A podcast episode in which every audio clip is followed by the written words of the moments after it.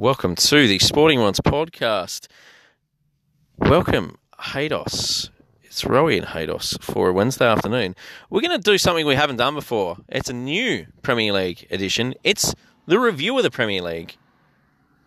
Very interesting segue there, Paulie. Thank you. Um, yeah, there's a bit to review as well. Uh, what's on your mind? Wolves. Wolves and Brighton. They have burned me and burned me badly, and I don't like it. Um, it's a review because, well, there's not much Premier League going on after this. It's uh, FA Cup weekend this weekend, and there's also Champions League midweek. But I thought rather than wait until next week to do a preview review, or sorry, review into a preview, let's just do a review right now while I've got it on my mind, while I want to get things off my chest. Flip it on its head. All right, let's get into it then. All right, so it started off on Saturday night, and I haven't got this written down. As you know, if many of you know me, I do a run sheet. I haven't really got this written down in any order, but I remember that Fulham played Man United at Craven Cottage. Fulham were brilliant for a minute. Their first minute was outstanding. They almost scored, and uh, from that moment on, it was all Man United, and they won 3 0. It was clinical. And uh, Pogba put two in the net. He did. He did indeed. If you had him as an anytime goal scorer, kudos to you because he is an absolute gun. Yeah, and uh, once again, this is just putting more knife wounds in the back of Mourinho because look at the player that he put on the on the bench and just sheltered his ability. 25 points from nine games. That is outstanding.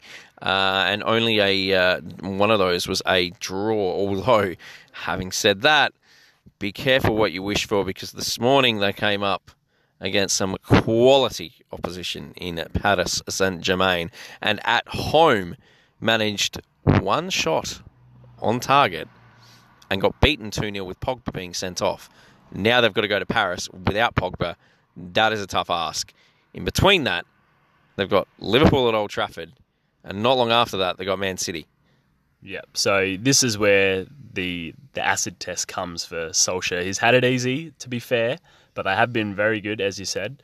Um, but even today against PSG, who were without Neymar and without Cavani, Correct. so yeah, that, that's a disappointing uh, result for United fans, and maybe a good result for non-United fans.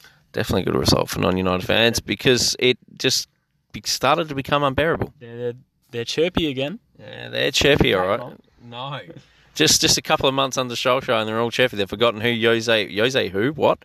Um, then it went into your regular Saturday night, Sunday morning games. Liverpool really cruised against Bournemouth, and I did allude to that, that it was probably going to be a 2 0, 3 0 win, which it did. It was wrapped up inside sort of 50 minutes. Um, nice first goal by Mane, suggestion offside by Milner again, but, you know, we'll just roll with it. Wijnaldum, a beautiful lob over the keeper, and he had a bit of a tummy upset as well, so that was a fantastic performance by Wijnaldum. And I did allude to him. Liverpool are a different side when Wijnaldum's in the midfield. He just gives a die. Uh, Dynamism, dy, we'll call him dynamic. I don't know really how to pronounce that word. I do struggle with that. Dynamism, I don't know. We'll go with that. Um, I don't think that's a word. and then Mohamed Salah finished it off through a cheeky. Most strikers would have just taken the shot on its, on themselves, but for me, but Roberto Firmino, cheeky back heel to Salah, three goals, they cruised. Um, Arsenal Huddersfield two one. Arsenal made it look harder than what it was. They really had Huddersfield at bay. Huddersfield came at them in the second half, and Julie were rewarded with a goal, but albeit it was in the 92nd, 93rd minute, so it was all said and done. They did it without Aubameyang too. So that's uh, and away from home, it's not always easy. So yeah, I think he had a bit of a yeah, a bit of an illness. I think was uh, how that was uh, described.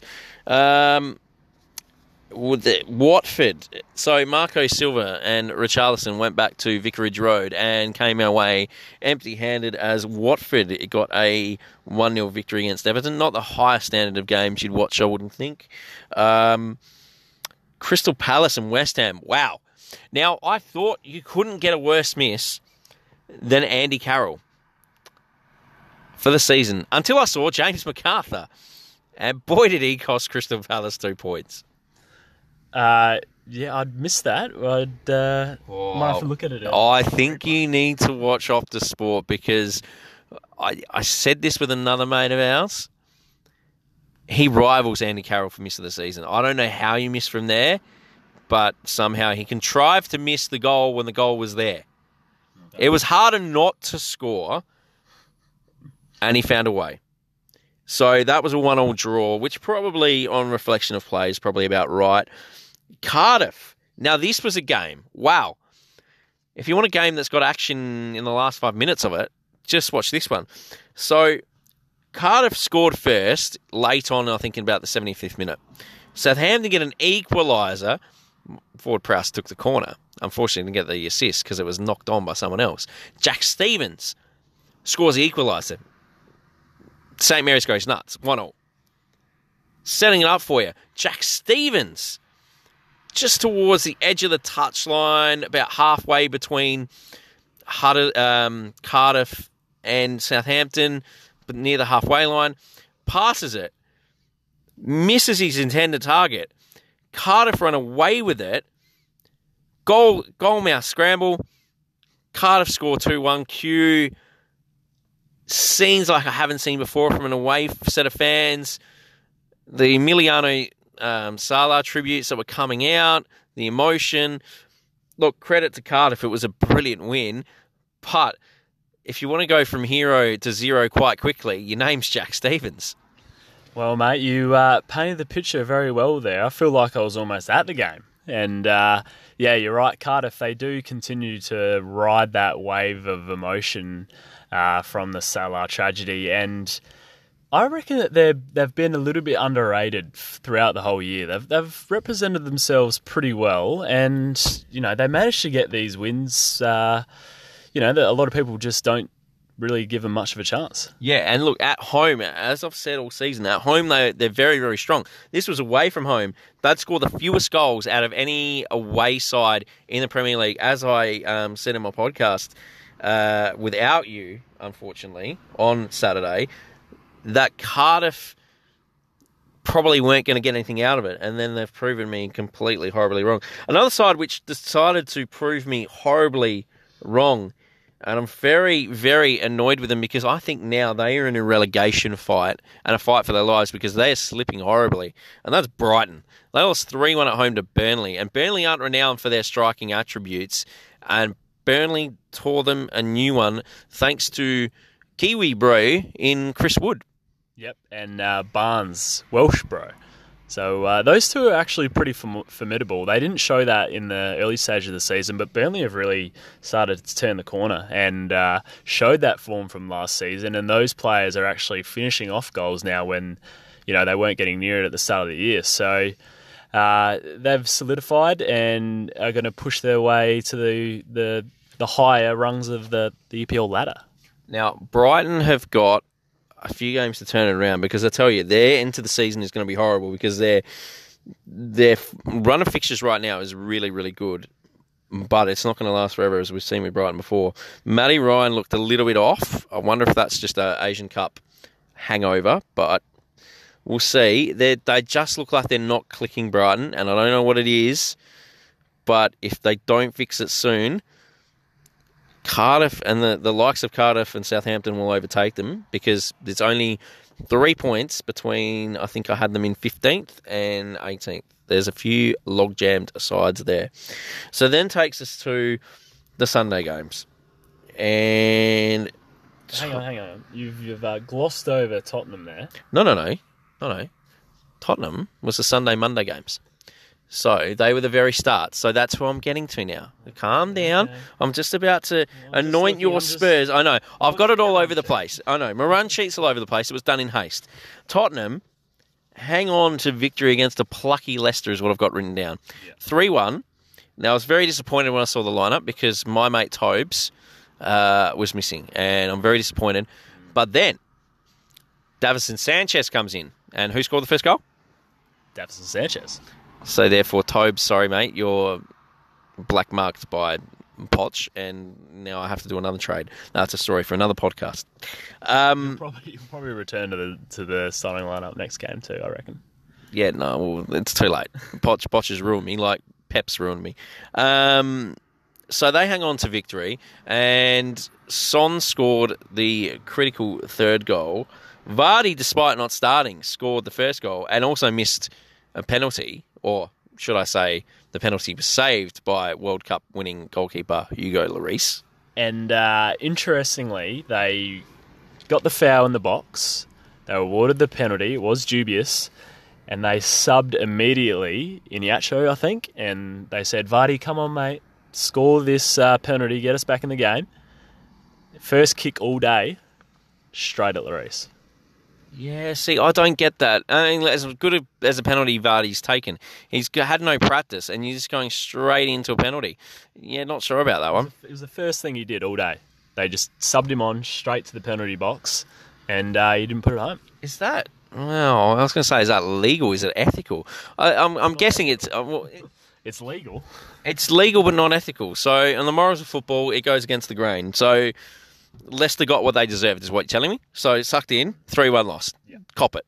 Um, but having said that, Leicester's draw from here on in from game week 27. Oh, wow. It is impressive. Leicester were, good too. They asked a lot of tough questions of uh, the Spurs defence, and they had a lot of shots and a lot of opportunities to actually probably pull it back earlier than um, what it could have been. Yeah, but that's what I'm getting from Leicester. Like against the top six sides, you look at it. They went to Anfield and, and drew. Not many sides have done that. They've beaten Chelsea at Stamford Bridge, although that seems to be looking like it might be an easier job than what it once was. They've beaten um, Man City, no less, at home. So they've got pedigree against the top six. They ran Man United close and should have got a draw with Man United. Man United were lucky in that game. Leicester didn't take the chances. So they've got a really good record. I can't remember what they did against Arsenal, but I'm sure it was good. yeah, probably. Yeah, they uh, they definitely hold their own against those uh, top six teams, but uh, for whatever reason, they seem to falter against uh, those below that. Yeah, speaking of um, sides that are faltering massively, badly, to a horrible state, I, I know you're playing Man City, and I know you're playing them at the Etihad. I get that. But to lose 6 0 when you're a top six side is unacceptable, Chelsea. Unacceptable acceptable. Yeah, that was a demolition, and City unbelievable. And they did it with a new dynamic because all of a sudden Leroy Sane has fallen out of favour, and he's been one of their best players all year. Now, I need to go back and watch the Newcastle game because it's since they lost to Newcastle. So he's obviously done something against either team rules or he's done something in that game that Pep didn't like because since that game he has not been sighted barely. I think he played 55 minutes against Everton. Yeah, it's puzzling because uh, he's he'd be up there for uh, most goal, goals scored for them and assists, and uh, he's always been lively. So yeah, maybe something's going on behind the scenes that we don't know about. Yeah, there has been talk of ill discipline before with Sane, and he does get a bit. He's a bit young, so he's a bit raw. We forget that. So perhaps this is Pep pulling him into line. Just strange that it's without Benjamin Mendy, because usually that's the catalyst for Sane having a rest. Yeah, yeah, it's strange. I, I really can't put my finger on it because, yeah, he's been sensational this year. Although it has been the there was the return on this uh, mid Monday morning match of Zinchenko. Yeah, and uh, he added a bit, didn't he? He did. He was a bit dynamic. Um, so yeah, Man City travelling very well, showing why they are the title favourites. And yes, I've said title favourites. And yes, if you go back to our first podcast for the Premier League season, I predicted Man City as the title winners, despite my Liverpool allegiance. Are you trying to uh, just ease the pressure off Liverpool a bit there? I feel. Ah, so you're going to join the uh, title mind games, are we? no, I just feel that Man City have the better squad, and they're showing it. Liverpool struggle a bit with the depth, especially at the defensive end, which we've seen. Now, granted, that's meant to ease a little bit, but then there was word that Lovren was injured, but then Lovren's not my favourite player anyway, so that's probably a blessing in disguise. But Trent Alexander Arnold made a return on Saturday, so that solves a bit of the right back conundrum, if you will.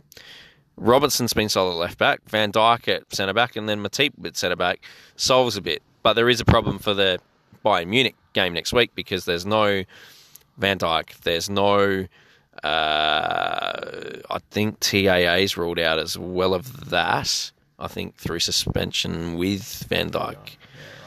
Uh, so they have to play either Fabinho or Milner. Milner, and then they're going to have to play Matip. Oh no, no, sorry, no, I was reading it wrong. So with Lovren being out, it means they would have to play, and with Van Dijk being suspended, they would have to play Fabinho, possibly at centre back with Trent Alexander Arnold at right back. So Fabinho would have to play centre back, which I don't mind. He's probably better than Lovren. Yeah, okay. But that's what I'm saying. The depth of Liverpool isn't as strong as what it is at Man City. Um, then it comes to my other pet hate of the weekend, and I really, really hate it. I talk them up like you wouldn't believe. I adored them. I treated them like they were my own in Liverpool. And they burned me. Once again, like they did as they burned me at Huddersfield. What is it with Wolves and these bloody lower sides? They just. Oh, it's Newcastle at home. Yeah, we should win this. We'll go through the motions. Oh, crap, we're 1 0 down. Oh, shit, we got a late equaliser, even though it was lucky. Yeah, you know, I was listening to the podcast, and as soon as you mentioned Wolves and you were giving them as your lock, you were bullish on them, you said nothing but good things. I thought, here we go. Newcastle, they're gonna they're gonna get a draw here, or maybe even steal a win, and uh, one of those things happened. You cringed, didn't you? When, when I was talking about it, you were like, oh, yeah. Rowie, what have you done? Why have you gone so hard on them? And I was so enamoured with them over the last couple of weeks, how they've performed, how well they've played, and then they produced that tripe against Newcastle. Yeah, but uh, Newcastle, they hold their own. Their defence is pretty good. For a team that is one point out of the relegation zone, their goal difference is pretty uh, phenomenal. It's only minus 12 when teams around them at that mark are pushing the 20s, 30s, 40s even. And that is down to Benitez and his defensive aspect of his management, which I think is the reason why they will stay up. Now, just a few questions. Brighton are now in the relegation fight. We're both agreeing on that, surely. Mm, not so much. I reckon Brighton are still solid, and as you said, they've still got a decent run of fixtures. So if they don't win any points, then yes, but I still like them. And you know, maybe it's just uh, a one-off bad game at home. You're thinking a couple of bad games. They they've only got a point in the last probably month, and they're they're in they're only three points above the relegation zone, and it's only because their goal difference is so good, which is now starting to turn the other way. So I'm not as bullish on them as what I was, and probably because of this last match against Burnley, where I feel they should have won that, I'm probably not in the same corner. Chelsea are at serious risk of not making the top four, and Sarri's at serious risk of being sacked, given his uh, at odds comments with a Roman Abramovich. True or false? True. And uh, a 6 0 drubbing is only going to add fuel to that fire. Um, yeah, still, it would be pretty harsh to get rid of him after only one season, and they did have some good signs at the uh, start of the season, but um, yeah, you can't be putting in performances like that. And if you start a war of words with the owner, you're asking for trouble. I've seen it since 2005. You don't win wars with Roman Abramovich. As soon as you go to war with him, you can kiss your Chelsea career goodbye, no matter who you are. Jose, I'm thinking of you. Um, now, let's not forget that Maurizio Sarri actually has the Premier League record now for being the foreign manager with the most Premier League uh, unbeaten in the most Premier League games in a start to a managerial career.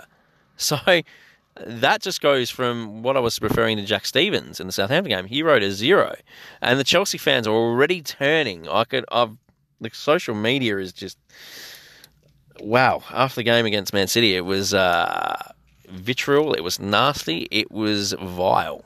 Mm. Yeah, well, it's it's a a team of supporters who aren't used to putting in performances like that. I think you know, and yeah, it's really disappointing for them. Six 0 drubbing. I mean, against City, so yeah, it doesn't get much worse. Mm. So Wolves and Southampton were disappointing, as we said, especially both sides playing at home. Man United were impressive. Uh, were impressive, although We'll see what they're made of in the coming weeks. Liverpool and Tottenham keep themselves in the race with Man City, which we saw. Both did it impressively in different ways. Now, Man City, are they one of the greatest Premier League sides since the inception in 1991? Considering my Premier League knowledge from 1991 to probably about 2013 is below average. I think you're going to have to answer that question, but my guess would be yes. Okay. What if I asked you? So I'll get to that. I'll come back to that. What if I ask you, is Aguero underrated still? Granted, he just joined Alan Shearer as the most Premier League hat tricks in his career, 11. Potentially. Back to back hat tricks. Um, you know, maybe it's a case of once he retires or his career comes to the end, maybe the accolades start to, to roll in for him because, um, yeah, uh, maybe also a victim of circumstance that the likes of Harry Kane and Salah and all these other players are doing good things around him at the same time. Perhaps. Yeah, yeah, I, I think he is underrated compared to previous strikers. His record stacks up and is actually probably better mm. than them. Are they one of the greatest Premier League sides in terms of depth? Yes, they are. The way it's been assembled, yes, it is. In terms of their first 11, I'd love to see them go up against an Arsenal 03 04 or a Man United 98 99 and see where they stack up there. Even a Man United 94, not 94 95, that was Blackburn, but even a Man United 93 94 side. It's, uh, but in terms of squad depth, in terms of uh, just all round positioning, the quality they have, it has to be, which would make it, if, and it's a big if, if Liverpool win it, one of the greatest title wins of all time. Yes, I'm putting it out there, if, but I'm saying big if, because it's a race that. What if Spurs win it? Well, Spurs are still in the race, so it would make their win, if they win it, one of the biggest um, title wins in history because it is that tight. It is that fierce that you're going to need a points total well above 90, which most years is going to win you a Premier League title. Mm. And their goal difference, too. I mean, it's crazy. They're 10, 10 above Liverpool now, who've scored, played so well and scored so many goals. Well, you wouldn't think that given it's, you know, you're not going to expect that Man City are going to put six past Chelsea every day. So that's interesting. So we'll wrap it up. It's, uh, it's an interesting fight. I just felt we needed to review it. It was an interesting weekend. Wolves burned me, Brighton burned me, but Man United and Liverpool kept their end of the bargain and, uh, you know, just backed me up a bit. Um, so we'll look forward to our next uh, podcast next week, which will we'll have the fantasy oracle back on deck because he's just uh, there's a little bit of a swagger. Uh, the old Lele hat backwards. I'm in nice form here, hitting back into uh, almost top three territory the Oracle back in town. Meanwhile, uh, uh, side is just sliding down, down, down, a bit like Coles and their prices. Yeah, I'm uh, paying the players the most that they've ever afforded. I've got a, a huge wad of cash behind me, and uh, I'm gunning for the top, Paulie. All right. Well, on that note, we'll speak to you next week with a fantasy podcast and a Premier League podcast that can't be missed. See you next week. Till then, boys and girls. yes, boys and girls. We'll go with that. See you later, guys.